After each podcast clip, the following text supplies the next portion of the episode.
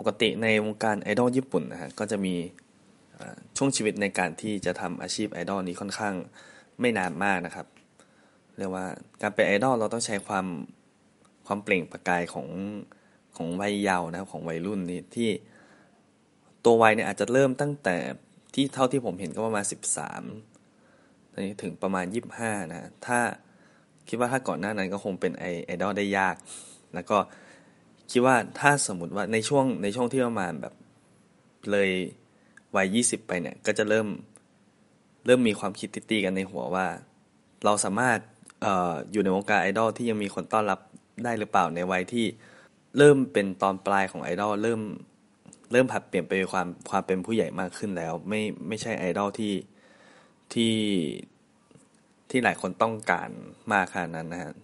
หรือว่า จะสามารถออกจากวงเพื่อไปใช้ชีวิตในหมวกอื่น ตามที่ตัวเองถนัดแล้วก็เหมาะสมมากกว่า เช่น การออกหน้ากล้อง หรือการไปอยู่หลังฉากหรือการไปทำอาชีพอื่น ซึ่งจริงๆมันไม่ต้องมันไม่ต้องเลยวัยก็ได้มันมันสามารถอยู่ได้อยู่ได้ในทุกวัยของการเป็นไอดอลนะช่วงหนึ่งของไอดอลทุกคนก็จะต้องมีความคิดสองอย่างนี้ตีกันอยู่ แล้วก็พอเมื่อพวกเขาหรือเธอที่เรื่องที่จะออกจากวง การออกจากวงก็จะเรียกว่าการจบการศึกษานะฮะซึ่ง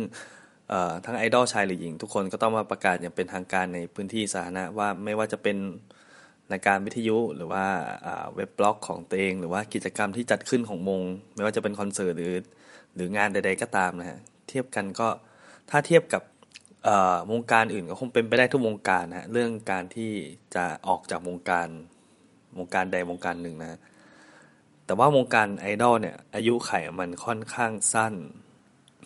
คนเราเนี่ยที่จะสามารถมันก็จะมีคำถามว่าคนเราเนี่ยสามารถเปล่งประกายที่การในการที่จะเป็นไอดอลได้แค่ ช่วงเวลาเดียวเท่านั้นหรือเปล่า เช่นกับวงดนตรีวงหนึ่งนะฮะที่ล่าสุดก็เพิ่งประกาศการจบการศึกษานะถ้าใช้คำในวงการไอดอลแต่ว่าถ้าเป็นคำในวงการดนตรีก็คือคำว่ายุบวงนะฮะนับตั้งแต่เวลาตั้งแต่ปล่อยเพลงแรกเนี่ยก็นับมาจนถึงตอนนี้ก็ประมาณเจ็ดปีได้แล้วนะอัลบั้มล่าสุดของพวกเขาก็ ดูจะเป็นสัญญาณที่บอกกันมาตั้งแต่ต้นแล้วว่าการจากลาการจบการศึกษาครั้งนี้คงจะมาถึงตามชื่ออัลบั้มนะ วิจารณ์ส่งเหลเทมนี้จะมารีวิวอัลบั้มสุดท้ายของวงซิลพิโลในชื่ออัลบั้ม Graduate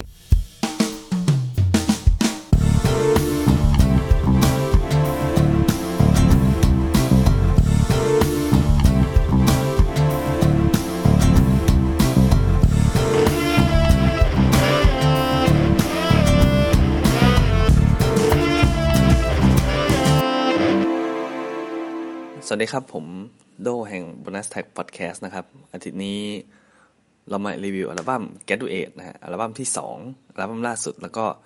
อัลบั้มสุดท้ายของวง Seal Pillow นะฮะวงที่ขนานนามตัวเองว่าเป็นโอตาคุป๊อปที่เคยเขย่าใจความจ่อยของวัยรุ่นมาตั้งแต่ ในอัลบั้มเดบิวต์อัลบั้มแรกของเขานะ Camel Travelling นะฮะซึ่งหลายๆคนก็น่าจะรู้จักเขาในในช่วงนั้นนะฮะด้วยเนื้อเพลงแบบเออแบบเขาเรียกว่าอะไร ใช้คำว่าสุดเหี่ยวแบบเหี่ยวนะแล้วก็ตัวที่เป็นเอกลักษณ์อีกหนึ่งก็คือนางเอ็มวีที่เรียกได้ว่าดึงดูด ให้ทุกคนเข้ามาดูกันนะฮะจนมีช่วงหนึ่งมีคนเคยกล่าวไว้ว่า ถ้าเล่น MV ซีพิโลเนี่ยก็ถือว่าเตรียมตัวดังได้ประมาณหนึ่งจริงๆมันก็เป็นมุกแซวอะไรประมาณนี้นะซึ่งอัลบั้ม Camel Traveling กับอัลบั้ม Graduate นะฮะก็ห่างกันมาประมาณ 6 ปีนะฮะแต่ว่าด้วยเอกลักษณ์ ของความเป็นอินดี้ป๊อปแบบจ่อยๆ แล้วก็นางเอก MV ที่ยังคงโดดเด่นก็ยังมีอยู่เช่นเคย จนหลายคนที่รอก็ว่าถ้า MV ซีพิโลออกก็จะมานั่งเดากันว่านางเอก MV เป็นใครเพื่อที่จะได้ตาม follow IG นะ จุดเด่นมากๆของ Seal Pillow สำหรับสำหรับตัวผมเองที่ทำให้วงเป็นที่รู้จักในวงกว้างในในหมู่คนฟังเพลงนอกกระแสนะฮะก็คือตัวเพลงแนวอินดี้ป๊อป surf pop twee pop Swedish guitar pop ที่ผสมผสมกันฮะที่ทำให้ให้ให้ความรู้สึกที่ฟังสบาย แล้วก็เนื้อร้องที่เรียกได้ว่าค่อนข้างน่าสนใจกว่ากว่าวงอื่นๆนะฮะในขณะที่วงอื่นที่จะเขียนถึงเพลงรัก ก็จะมีความรักในมิติที่ถ้าไม่สมหวังก็เป็นมิติที่อกหัก แต่ว่ารายละเอียดของซิพิโลในเพลงนะก็จะ เขาพากันจ้องในวิถีชีวิตที่ค่อนข้างธรรมดานะฮะเช่นอย่างเช่นรายละเอียดของการผูกเชือกรองเท้าผ้าใบหรือว่าช่วงเวลาที่เคยได้แกล้งกันอะไรเงี้ยการที่เนื้อเพลงต่างๆ ค่อย ๆ ใส่ใจกับรายละเอียดเรารู้สึกว่ามันไม่ค่อยเหมือนเพลงรักโดยทั่วไปที่ที่พูดถึงเขาเรียกว่าอะไรแอคหรือการกระทำที่ค่อนข้างกว้างนะฮะทำให้เราทำให้เรา จูนกับมันได้โดยง่าย แต่ว่าซีพิโลคือการให้เราอะได้เห็นการกระทำต่างๆ ในช่วงเวลานั้นทำให้เรานึกออกว่า ตอนนั้นได้ทำอะไรบ้าง แล้วก็การกระทำนั้นๆมันส่งผลอะไรยังไงบ้าง มันจะไม่ค่อยเหมือนกับเพลงรักที่ทั่วไปที่อาจจะผักตัวละครหลักของเพลงนะฮะหรือที่ตัวแทนเป็นตัวเองนะว่าเป็นคนดีหรือเป็นคนเลวหรือว่าเป็นคนน่าสงสารหรือเป็นคนเจ้าชู้หรืออะไรเงี้ยแต่เพลงของเขาคือคือคนธรรมดาใน moment ที่ธรรมดา เนื้อเพลงที่ธรรมดาแต่ว่าก็มีความอบอุ่นอยู่ในตัวนะเหมือนเหมือนดูหนังญี่ปุ่นอะไรประมาณนั้น เพลงของเพลงของ Seal Pillow นะจะระบุถึงช่วงเวลาใดช่วงเวลาหนึ่ง แล้วก็ที่ที่แคบไม่นานมากนะแล้วก็ตัวละครหลักในเพลงก็จะมีมีอารมณ์ที่ค่อนข้างอ้ำอึ้งในช่วงเวลาที่สำคัญ มีการเก็บงำอะไรไว้ในใจ แล้วก็ไม่ค่อยกล้าพูด จนเสียโอกาสไปบ่อยครั้งนะนี่ก็เลยอาจจะเป็นการนิยามของการเป็นโอตาคูป๊อปนะฮะมันก็จะมีความเป็น loser pop แบบว่าป๊อปแบบป๊อปแบบคนขี้แพ้แบบคนจ่อยๆอะไรอย่างนี้อยู่ ซึ่งในอัลบั้ม Graduate นะฮะก็ก็ยังมีกลิ่นอายที่ที่ผมได้ได้เล่ามาอยู่เหมือนเดิมนะฮะอัลบั้ม Graduate นะฮะมีทั้งหมด 8 เพลงในในอัลบั้มซึ่งแยกมาได้เป็นมี หกเพลงมีหนึ่ง interlude แล้วก็ในในหกเพลงอะจะมีหนึ่งเพลงที่มีสองเวอร์ชันนะรวมกันเป็นแปดเพลง ซึ่งอันที่เป็นสองเวอร์ชันก็คือคือเพลงยังนะฮะ เพลงยังที่เวอร์ชันปกติที่เห็นใน MV ก็เป็นคุณเฉลิมนักร้องนำเป็นคนร้องนะแต่ก็มีอีกเวอร์ชันหนึ่งในในอัลบั้มที่เป็นเวอร์ชันพิเศษคือได้เสียงของอ น้องลลินะครับลลิตา ซึ่งเป็นที่เป็นน้องของคุณชาชนิชานะที่ตอนแรกในเวอร์ชันปกติเขาจะมาร้องเอ่อคอรัสร้องร้องแถมช่วงคอยคอยแบบเติมในช่วงท่อนท่อนฮุกอะไรเงี้ยแต่ว่าอีกเวอร์ชันนี้คือเสียงเป็นเสียงของเป็นเสียงของน้องลลิเลย เกือบทั้งเพลงเงี้ยครับ ซึ่งมี MV ทุกเพลงนะสามารถเสิร์ช YouTube ดูได้นะ แต่ว่าเราก็จะไม่ได้พูดถึงเอกลักษณ์ของใน MV นะฮะ เราพูดถึงเพลงกันอย่างเดียวนะซึ่งเอาเข้าจริง ๆ แล้วตัวซาวของของอัลบั้มเนี่ยเมื่อเทียบกับอัลบั้มที่แล้วอย่างคาเมลก็ไม่รู้สึกว่าแตกต่างมากนะ ที่สำหรับผมรู้สึกว่าที่ที่รู้สึกว่าเปลี่ยนจริง ๆ ก็คืออาจจะเป็นจังหวะของเพลงที่มีการ upbeat up-tempo ฟังแล้วค่อนข้างสนุกสนานมากขึ้น แล้วก็มีซาวที่ค่อนข้างเน้นไปที่เสียงกีตาร์เหมือนเดิมนะฮะในในฐานะที่ ตัวสมาชิกมี 5 คนแล้วก็มี 2 คนที่เล่นกีตาร์นะก็เป็น rhythm กับกาโซโลนะฮะแล้วก็ตัวเนื้อเพลงที่ยังชมวนเวียนอยู่ในโมเมนต์ที่ที่ธรรมดาที่เราสามารถเห็นได้โดยทั่วไป แล้วก็มีความรู้สึกบางอย่างที่โผล่แวบขึ้นมาในตอนนั้นบวกกับการจับสังเกตถึงพฤติกรรมรายละเอียดต่างๆในความทรงจำในแต่ละแต่ละตอนออกมานะอัลบั้มนี้ที่พี่ที่ค่อนข้างพิเศษสำหรับผมคือ มีเพลงที่มีนักร้องเป็นภาษาอังกฤษ สองเพลงนะก็ก็คือชื่อเพลง The Graduate นะที่เป็นชื่อชื่อเดียวกับอัลบั้มแต่แค่เติมเดอะเข้ามาเฉยแล้วก็เพลง Girl Band นะซึ่งแต่เนื้อหาเขาก็ถึงแม้จะเป็นภาษาอังกฤษแต่มันจะมีรายละเอียดเหมือนกับเพลงเนื้อเพลงไทยนะฮะแล้วก็มีการโฟกัสกับการสร้างสถานการณ์แบบใหม่ ๆ เข้าไป การจินตนาการอะไรที่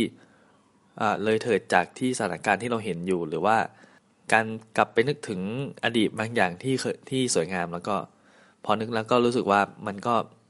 มันก็เป็นความทรงจำที่ดีอะไรเงี้ยฮะซึ่งชื่ออัลบั้มแกนดูเอ็นก็เหมือนจะเป็นการบอกธีมของอัลบั้มนี้ว่าจะเป็นการบอกลาของตัวเองจากวัยหนึ่งไปสู่อีกวัยหนึ่งนะเป็นการเติบโตในการใช้ชีวิตแต่แล้วก็ตัวอัลบั้มเนี้ยก็จะเป็นการบันทึกช่วงเวลาที่ที่เคย อยากรู้อยากเห็นแล้วก็มีความสดใสในในความเป็นวัยรุ่นเอาไว้นะฮะสำหรับเพลงที่ชอบในอัลบั้มนะฮะสำหรับผมในในอัลบั้มแกนด้วยนี้ก็จะมีเพลงเพลงยังที่แปลความหมายจากภาษาอังกฤษในความหมายว่าความหนุ่มสาวนะฮะซึ่งตัวเพลงมันก็เป็นความรักที่ที่อยู่ในช่วงเวลาวัยของวัยรุ่นวัยหนุ่มสาวอะไรเงี้ยแหละ แล้วก็คำว่ายังก็ไปพ้องเสียงกับคำว่ายังในภาษาไทยนะฮะซึ่ง สำหรับผมมันเป็นคำที่ใช้ว่าประมาณว่าเป็นสิ่งที่อยากให้เกิดขึ้น แต่ว่ามันยังเกิดขึ้นตอนนี้ไม่ได้นะเป็นความรู้สึกที่ค่อนข้างอยู่กะกระอ่วน แล้วก็ก้ากลืนฝืนทนอะไรเงี้ยเป็นด้วยตัวจังหวะของเพลงนะจะทำให้นึกถึงเพลงสไตล์เก่าๆมีความมีความลึกฟังและนึกถึง She & Him เบาๆนะฮะแล้วก็อย่างที่บอกที่ได้น้องลลิตาที่เป็นมาร่วม feat ด้วย การ feat ของของของลลิตาจะให้ความรู้สึกสดใสในในเสียงร้องนะที่ความสดใสไม่ใช่ ไม่ได้เป็นแบบที่เขาคือเขาไม่ได้เป็นนักร้องฮะเพราะฉะนั้นการการร้องเพลงเขาก็จะไม่ได้ไม่ได้ perfect แบบเป็นนักร้องจริง แต่ว่าเขาได้อารมณ์ของความความใส่ซื่อของความ innocent เข้าไปนะฮะ ซึ่งก็ทำให้เพลงมันมันค่อนข้างน่ารักดีนะ ไม่มีฟ้าสวยงาม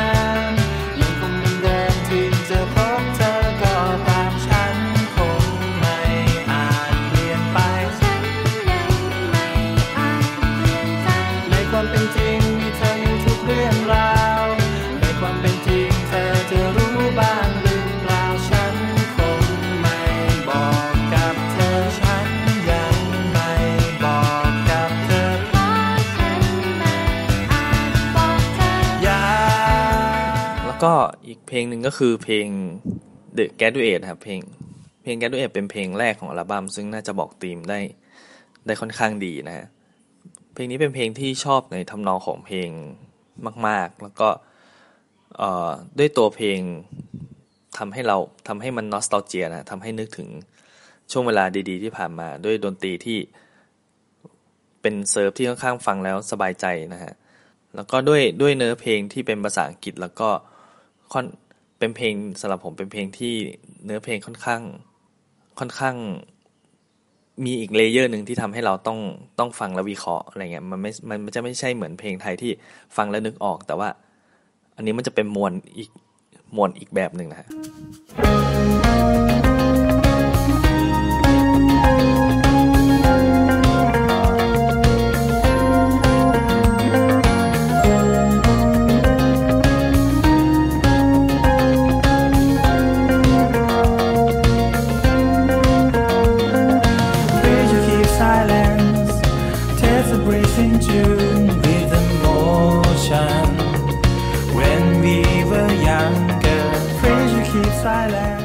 ก็เพลงสุดท้ายที่จะแนะนำในอัลบั้มก็คือเพลง Goodbye นะฮะซึ่ง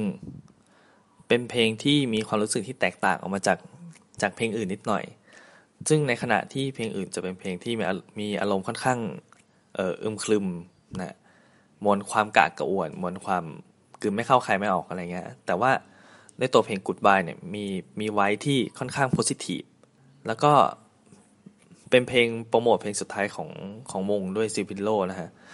ซึ่งถ้าถ้าเราไปดูในตัว YouTube ของค่ายนะฮะ เพลงนี้จะมีเป็น Official Audio นะฮะ จะไม่มีจะไม่ได้เป็น MV แล้วก็ไม่มีใน MV นะฮะ แต่ว่าจะมีภาพสวยๆที่ที่เราเป็นสไลด์โชว์ที่เราจะดูแล้วก็ฟังเพลงไปด้วยแล้วก็จินตนาการถึงว่า มันเพลงมันอบอุ่นนะ แล้วก็รู้สึกว่าเป็นการที่การบอกลาที่ค่อนข้าง เต็มไปด้วยความรู้สึกดี ๆ อะไรอย่างเงี้ยครับ มที่เย็นสบายช่วยพาด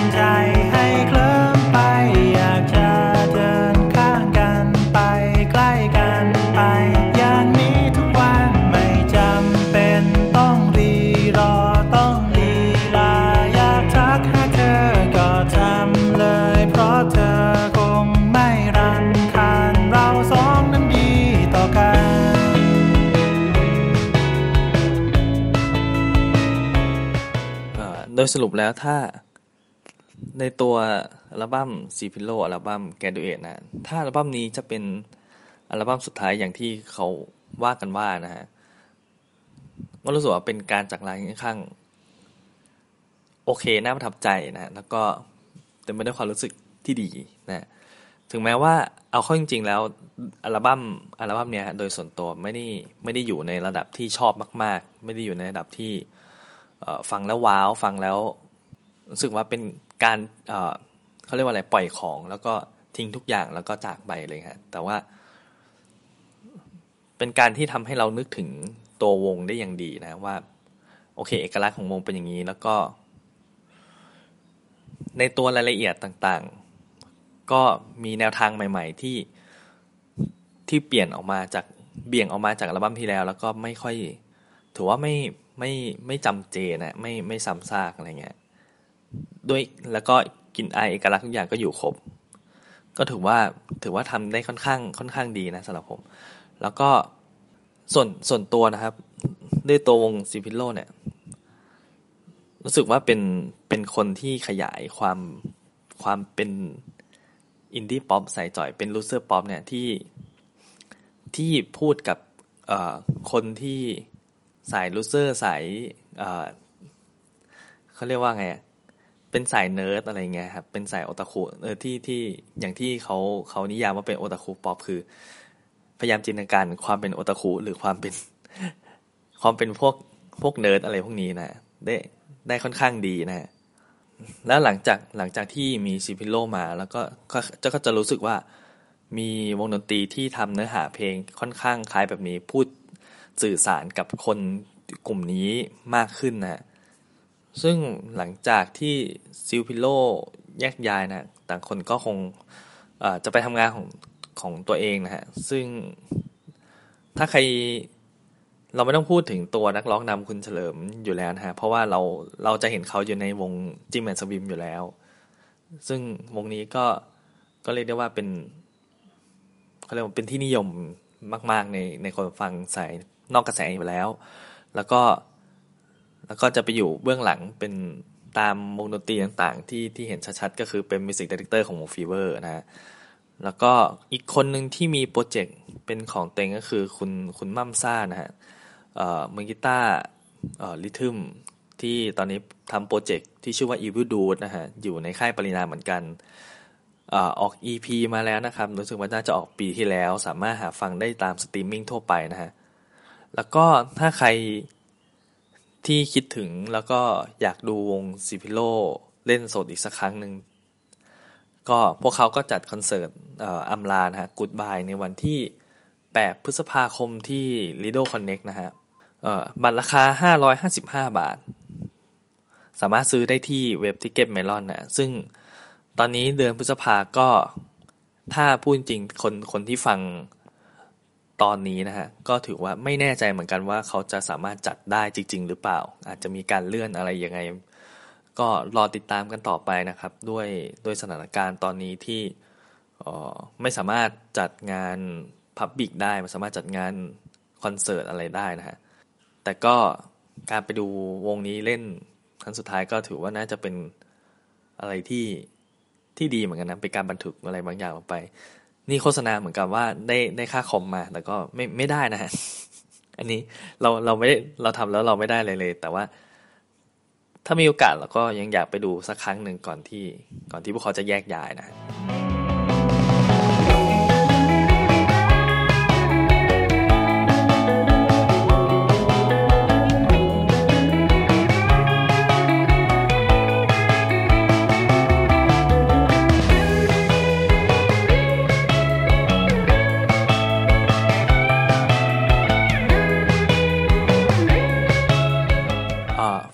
ครับ ฝากเช่นเดิมเช่นเคยนะฮะ ก็ Facebook Bonus Tag Podcast นะครับออทางเราจะอัปเดตตอนต่อตอน แล้วก็ช่วงนี้ไม่แน่ใจว่าจะได้เขียน article อะไรบางอย่างลงไปหรือเปล่า แต่ว่า ไม่กล้าสัญญา โอเค เราค่อยว่ากันนะ ติดตามกันต่อไป ส่วนทวิตเตอร์ก็ Bonus Bonus Tag th นะฮะ หรือว่าติด hashtag bonus tag podcast เพื่อพูดคุย หรือว่าจะ request อะไรอัลบั้มอะไรเข้ามาก็สามารถ request ได้นะครับ หรือสามารถแบ่งปัน